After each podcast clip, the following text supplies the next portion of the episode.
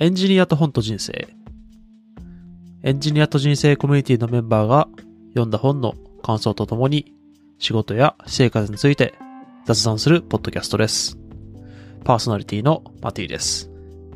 今回のゲストは古谷さんです。では、自己紹介をお願いします。はい。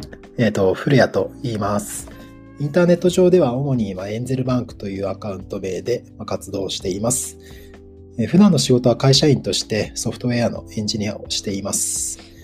えーちょっと趣味は最近ちょっと太りすぎてやばいので、リングフィットをちょっと毎日やってたんですけど、ちょっと最近は全然できてないので、まずはちょっと週1から戻したいなと思っています。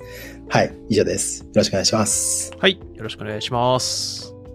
まあそうですよね。エンジニアは誰しも一度は運動について考える時期が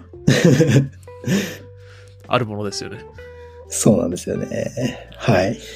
まあ一回古谷さん、このポッドキャストに出ていただいていると思うので、あの、はいこの収録の前のアイスブレイクの時間というか雑談の時間を使って、あの、ちょっと完全に関係ない話をしたいんですけど、はい。ブルージャイアント見ました？ああ、はい。ブルージャイアントの映画を見てきました。ああ、私今日見たんですよ。おー。めちゃめちゃ良くて、もうちょっとこれを早く誰かに言いたいという。めちゃめちゃわかります。私、漫画は読んでなかったんですけど、はい。あの、映画から初めて入って、はい、はい。で、音楽とか全くわからない人間なんですけど、うんあの、私の好きなどんぐり FM っていうあの別のポッドキャストですごい絶賛されてたので、うんまあ見る。かと思って見たらうん、うんなんか、スラムダンクとため張るぐらいすごいぞと思って、めちゃくちゃ感動してましたね。うんうん。いや、めちゃめちゃわかります。自分もスラムダンクを見て、同じぐらい、下手するとそれ以上かもしれないなってぐらいちょっと感動してしまいましたね。うん。なんか、音楽の、えー、漫画が原作で、それが映画になってるんですけど、あの、うん音楽を演奏するとこの描写ってなんかあんないろいろできんだっていう、うんその表現の多様さにも驚かされましたし、なんでしょう。私の触れてる音楽人って吹奏楽部とかなので、うんうんうんああいうプロを目指すスパルタみたいなものを全然見てこなかったんだなっていううん。感覚があり、すごい感動しましたね。いやーそうですね。自分もそこまで漫画は読んでなくて、本当になんか最初の方だけ読んでやめてしまってた勢だったんですけど、まあ、改めて映画を見て、いや、めちゃめちゃいい、いい漫画だったんだろうなと思って、ちょっとまた買ってしまいました。あ 漫画買ったんすね。漫画もちょっと。いや、わかるわ私漫画じゃなくてサックス買いたくなりましたもん。わかる。でもめちゃめちゃ高いんじゃないですか、サックス。あれでまた音楽人口が増えそうですね。そうですね。いやー、わかります。という、あの、全く関係ない話をしてしまいました。はい。じゃあ、本日、古谷さんに紹介していただける本は何でしょうか？はい。えー今日私が紹介する本は、えっ、と、メンタルタフネス、ストレスで強くなるという本です。と、そうですね。なぜこの本をお勧めしたいかっていうとこなんですが、まあメンタルタフネスは、まあ、タイトル通りの本で、まあ、メンタルをタフに、まあ、強くするための本ですと。で著者はジム・レイヤーという、まあ、スポーツ心理学の方が書かれている本で、まあ、プロのスポーツ選手向けに、まあ、メンタルトレーニングをずっとされてきたような方なんですよね。で、その方が、まあ、その理論をビジネスの分野に応用した内容になっていて、まあ、アメリカでは IBM とか、まあ、結構大企業の方に導入されてて、まあ、結構評価を受けているみたいな感じになってます。ただ、えーまあ、おそらくこの本読んで最初に感じる感想としては、あの、元々のその対象が、プロのスポーツ選手なので、これもちょっとブルージャイアントっぽいんですけど、結構内容がスパルタというか、結構タフなんですよね。はい。で、これをちゃんと実践するのは結構難しいなって最初すごい感じると思います。なので、えーまずは結構できるところから始めてみていただいて、まあ、少しずつアップデートしていくような読み方がいいんじゃないかなと思ってます。はい。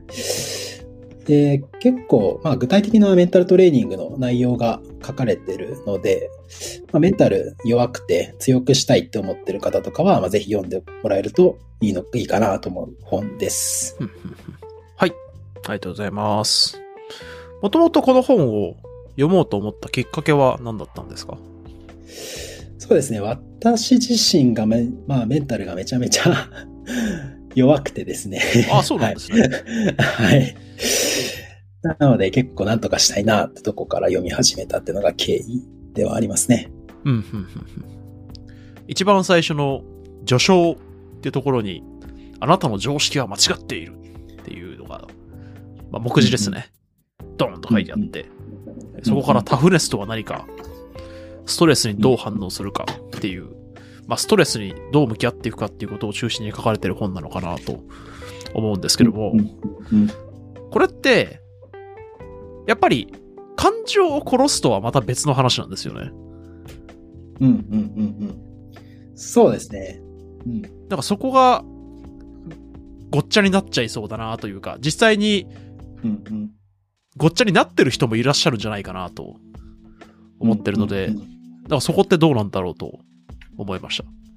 うんうんうんうんうんそうですね。この本は感情を殺すわけではなくて、まあ、ちゃんとその自分が感じている感情を、まあ、ポジティブなことであれ、まあ、ネガティブなことであれ、まあ、自覚して、それをコントロールして、まあ、良い方向に向けていく力をつけましょうっていう方針ですかね。感情に関しては。はい。ほうほうほう。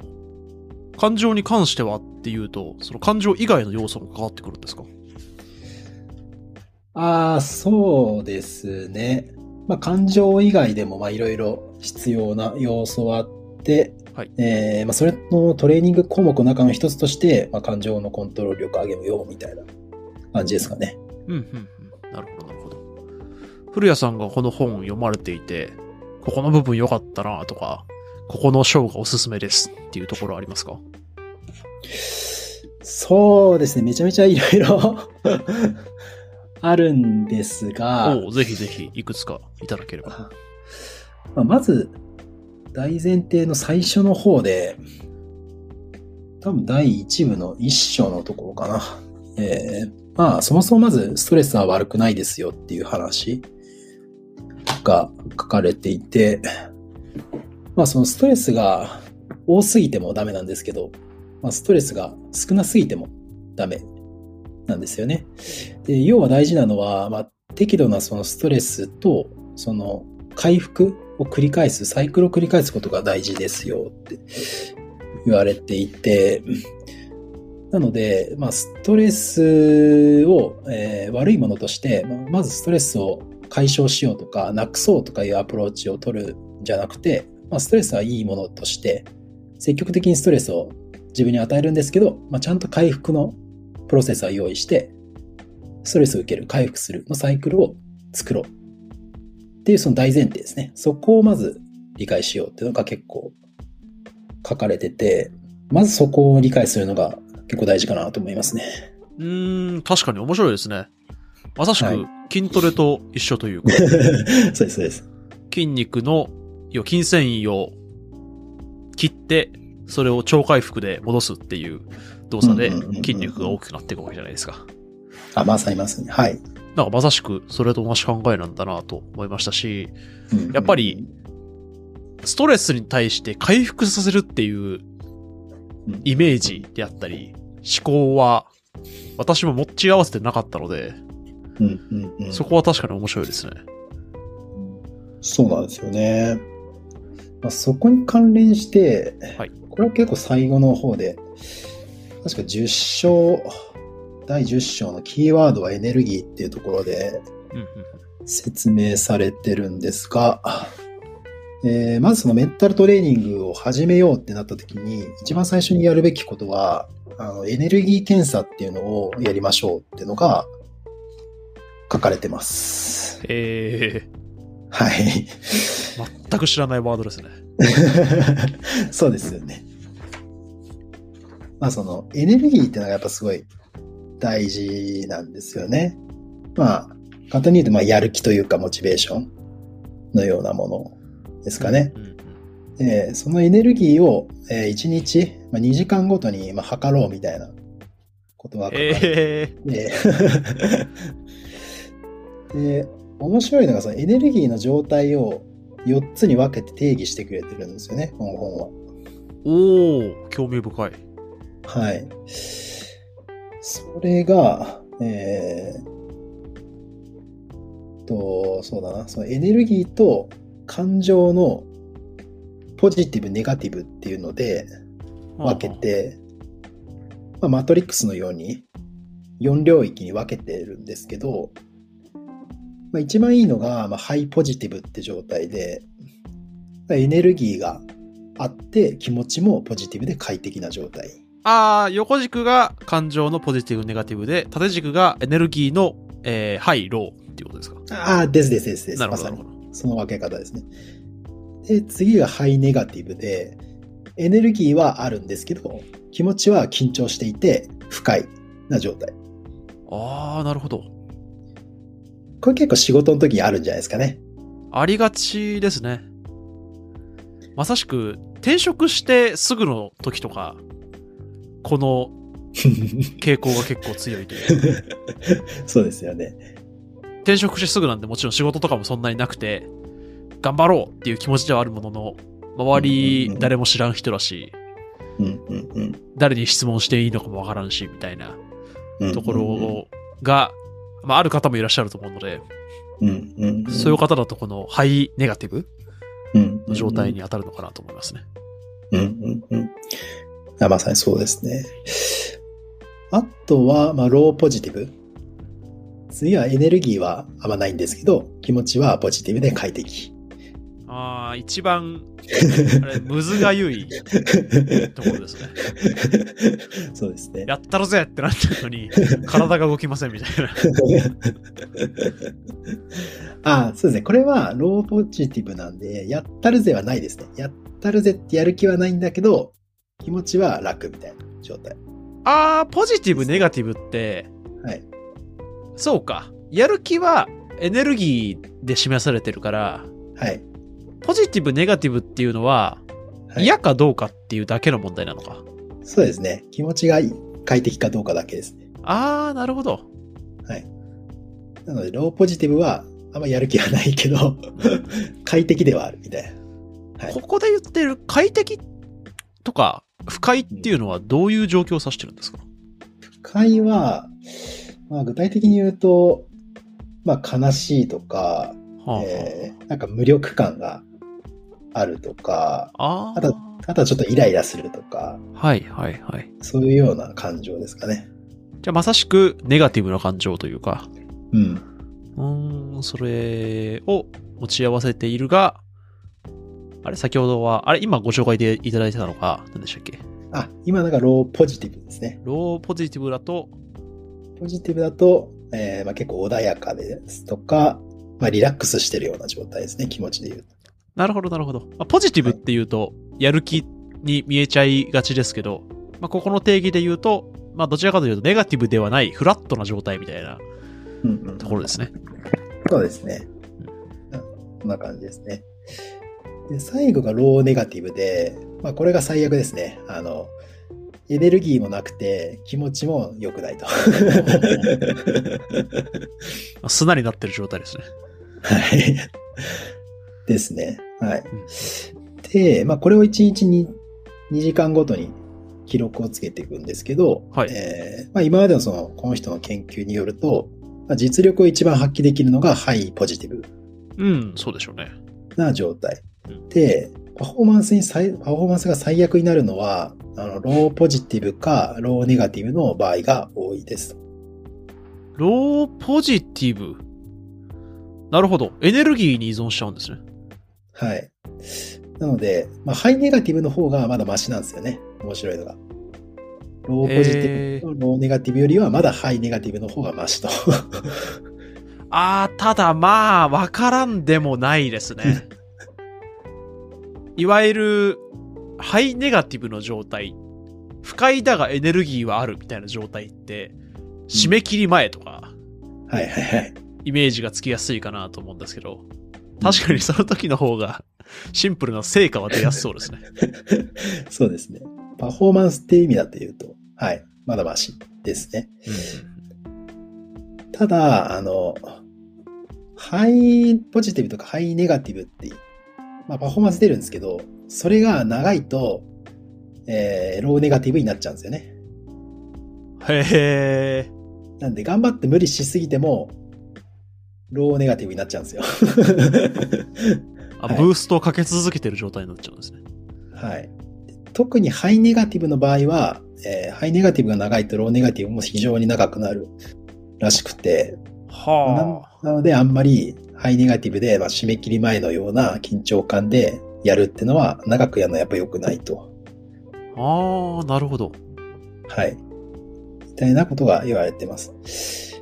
で、面白いのはローポジティブとローネガティブって別に悪いことではなくて、これって回復のプロセスなんですよね。ローポジティブとローネガティブ。なるほど、なはいるほど。エネルギーがローの状態ですね。はい。ローの状態は別に悪くはなくて、これは回復してる時間なんですよね。うん。うん。だからなんか波を描いてるようなイメージなんですよね。うん。うん。うん。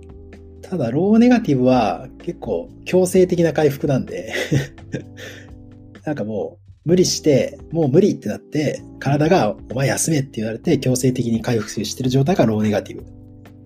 なので、なのでできればローポジティブで意図的に自分でちょっとテンション下げて、でもリラックスしてる回復状態を定期的に作ってあげて、戻すっていうのが理想。へえ、面白い。はい。今のマトリックスで言うと、ハイポジティブが一番最強の状態。はい。で、ハイネガティブが締め切り前で、ローポジティブが意図的な休息の時間。はい。で、ローネガティブが強制的な休息の時間。そうですね。はい。へえ、面白いですね。です。なので、意図的にその回復の時間を用意してあげて、なんかウェーブを描くように行きましょうみたいなことが、この本では結構大事なこととして書かれていますね。うん。はい。前回、確か古谷さんには、エンジニアリングマネージャーの仕事をご紹介していただいたかなと思うんですけども、まさしく、マネージャーがこれ知っててくれると、部下としてはだいぶ楽に動けそうですね。うん、うん、うん、うん、うん、うん。だから休んでる状態は悪ではなくて、うんうんあくまで次のジャンプに向けてしゃがんでる状態って定義できると思うので、うんうんうんそれをマネージャーの方が知ってもらったりとか、マネージャーの方が実際この本を読んでたりすると、部下としては心置きなく休めるというか、うんうんうんうんそういう理解をしてもらえるんだっていう安心感はやっぱりありますよね。うんうんうんいやー、まさにですね。なので、休憩は本当悪ではないっていうのはすごい大事な、結構考えかなっていうのはすごい思いますね。うんはい。うん。まずここは結構読んでほしいかなと思いました。うん。その他に読んでほしいポイントとかありました？そうですね。あとは、なんかいろいろメンタルトレーニングの方法が書かれてるんですけど、まあ結構多すぎるんで、なんかこれだけはやってほしいなっていうトレーニングの章があって、はい。ちょっとちょっとそれだけご紹介できればなと思ってます。ぜひぜひ。はい。こちらがあの、第6章の、あの、心の準備運動をしようっていう章なんですけど、うん。このトレーニングは結構おすすめで、自分は結構毎日やってますっていうトレーニングになります。へえ、本を読まれてから毎日やられてるんですか？そうですね。はい。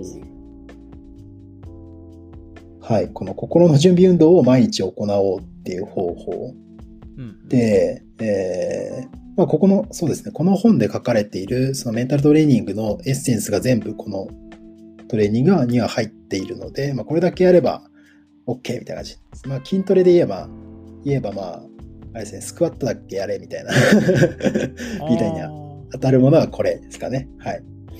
実際にどんな運動なんですか？はい。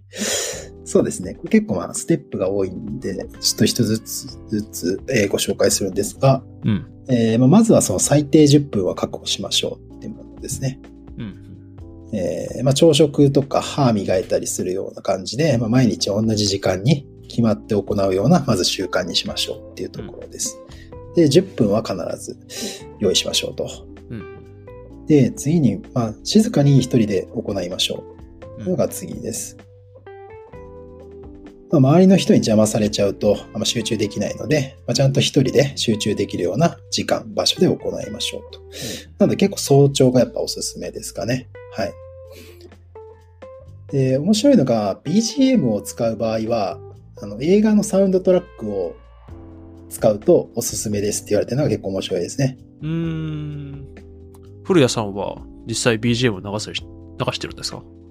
あ、はい。この本で紹介されてるこのサウンドトラックを使ってるんですけど、うん。あの映画のサウンドトラックってあの監督が観客の感情をその意図した方向に向けるために作っているので、うんなのでポジティブなサウンドトラックを聞くと結構ポジティブになるらしいんですよね。うーん。で、この本あの1998年の本なんで、あの例がめちゃめちゃ古いんですけど、あのラスラスト・オブ・モヒカンっていうなんか曲知らない。なんか映画があるらしくて、えなんー、か、もうちょっと新しいのだとラスあのラスト・オブ・サムサムライ。えー、でしたっけ？いや、忘れてしまった。ラストオブサムライ？ラストサムライ？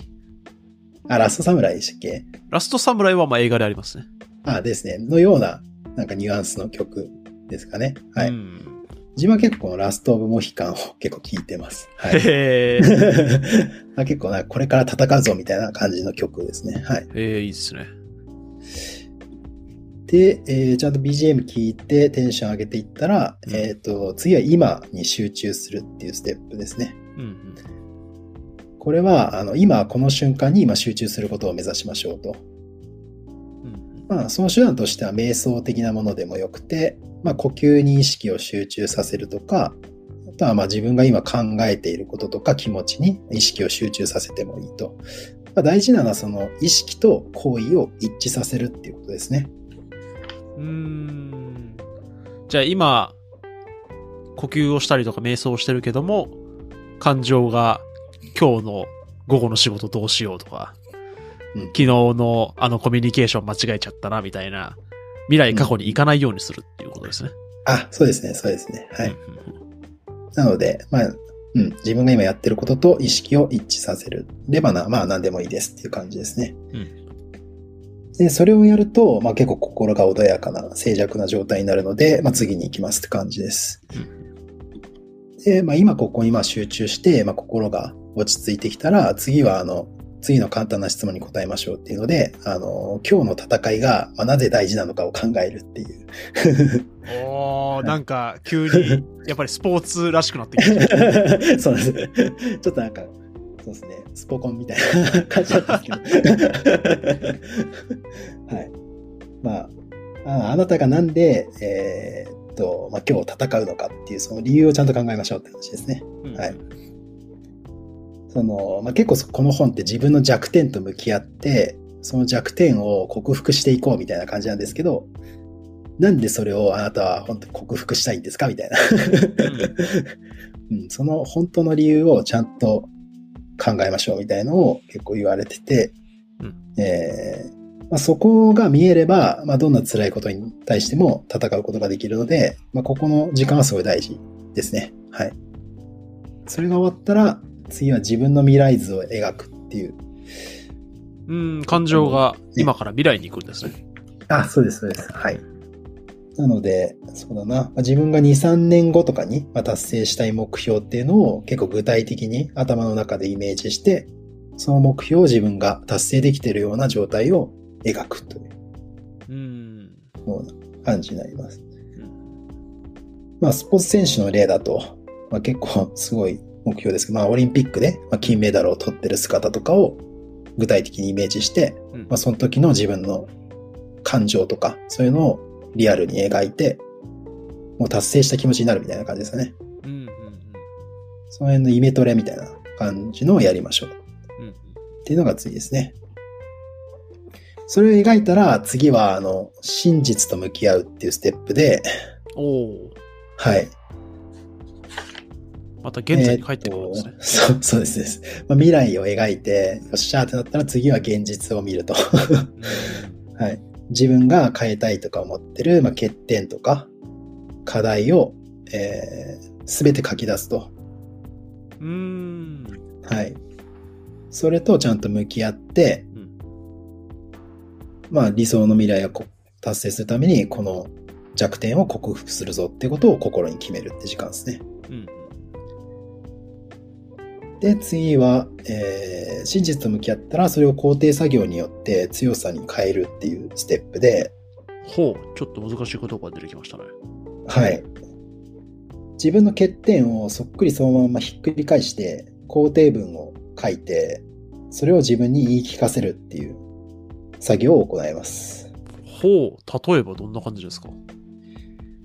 まあ、例えば、まあ、自分がすごい、えーと内向的な性格で、うん自分をまあ過度に責めてしまうっていう欠点があった場合は、うんそれをひっくり返して、まあ私はすごい外交的で、まあ、あるがままの自分を受け入れますみたいなうん。肯定文にするってことですね。うん自分が欠点だと思ってることの全く反対のことを文として作って、それを読み上げて自分はそれはもうできていると思い込むみたいな。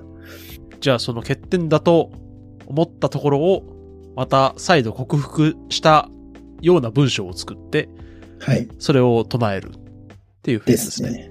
はい。まあ、結構この思い込みっていうのがすごいやっぱ大事ですよって言ってて、うん。その思い込んだことによって、えーまあ、適切な反応が導き出せるので、なので、まあ、良い方向に思い込むっていうのを、まあ、やりましょうっていうことを言ってますね。ただ、これを変えることが本当にできるのは結構1ヶ月とか、それぐらいかかるんで、まあ、それぐらいはずっとやりましょうみたいな感じで書いてあります。ああ、変えるっていうのはそのメンタルを変えるっていうことですか？ああ、その、自分が欠点だと思ってたことを本当に自分はできるって思うようになるのは、まあ、ずっとやってて、まあ、1ヶ月ぐらい経ってくると結構変わってくる。うーん。本当に筋トレに似てますね。あ、本当ですか。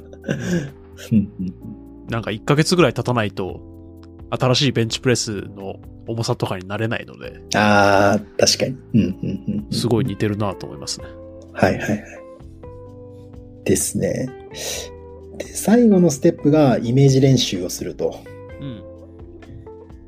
あとは今日一日をどう過ごすかっていうのを、またちょっとイメージして、精神面、感情面のリハーサルを行うっていうことですね。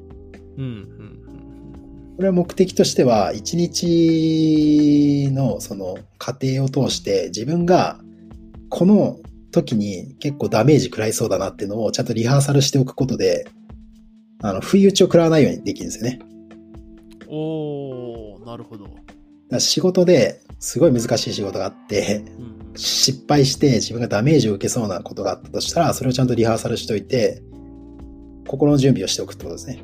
そうすると、だいぶ耐えられる。うーん。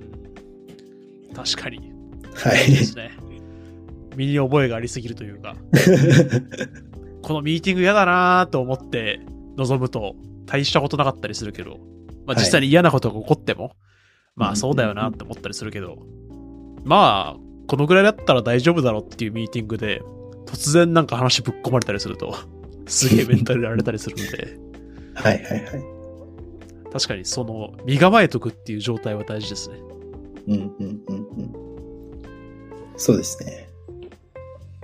これがまあ心の準備運動っていうもので、結構最初は時間がかかって、まあ、10分じゃ多分終わんないんですけど、えーまあ毎日やってると徐々に慣れてきて短くなっていくので、まあ、ぜひやってほしいなっていうトレーニングです。うん。はい。古谷さんは今、これをやられてどれくらいになるんですか？そうです。そろそろ3週間経って1ヶ月ぐらいですね。ちょうど。うん感情に変化はありました？ありましたね。はい。どんな感じに変わったんですか？ああ、でも弱点だなって思ってたことが、ちゃんと可視化されて、あ自分はできるって思い込んでるようにしてるんで、うん。結構そうですね、得意になってきたかなって感じはしてきましたね。はい。おお素晴らしいですね。はい。うん耐えられるなって気はしてきました。なんか弱点の局面になって。うんはい冒頭にご説明いただいたように、かなりスパルタな側面が一見すると多い感じでしたけど、ただ話を聞く限りだと、先ほどの4つのマトリックスの例であったりとか、うんうんその映画監督、映画のサウンドトラックか、が、そういう意図を持って作られたものであるっていうエビデンスだったりとか、うんかなりそのスパルタ的な内容の裏にちゃんとデータがあって、それを元に話してる感じがすごく伝わってきたので、これは、なんて言うんでしょう。食わず嫌いして読むともったいない本だなというか、そんな感想を得ました。うんうんうん。いや、まさにそうですね。自分最初は結構食わず嫌いししてしまって、はい。結構読み始めたのは結構昔だったんですけど、実践するまではちょっと時間かかってしまったんで、まあ、ぜひなんか一回やってみて、なんですかね、効果を実感してもらいたいなーっていうのはちょっと思いますね。はい。まあちょっと表紙もね、ストレスで強くなる、メンタルタフネスってドーンって載ってる表紙なので、確かになんかちょっと手に取って読もうかなっていう気にはなりづらい本ではありますね。はい。ですです。はい、ありがとうございます。じゃあ、本日の収録はこのぐらいにしようかなと思います。はい。では、今回のエンジニアと本当人生は以上です。ポッドキャストの購読、高評価よろしくお願いします。また、本日からお便りフォームを、えー Google フォームで作りましたので、概要欄の方にお便りフォーム貼ってあります。えー名前は無記名でも投稿できますので、あ、ごめん、名前はいるのか。ラジオネームはいりますが、えーメールアドレスなどは、えーいないいりませんので、ぜひご質問、ご意見、ご感想などあれば、概要欄のお便りフォームから送ってみてください。本日はお聞きいただきありがとうございました。ありがとうございました。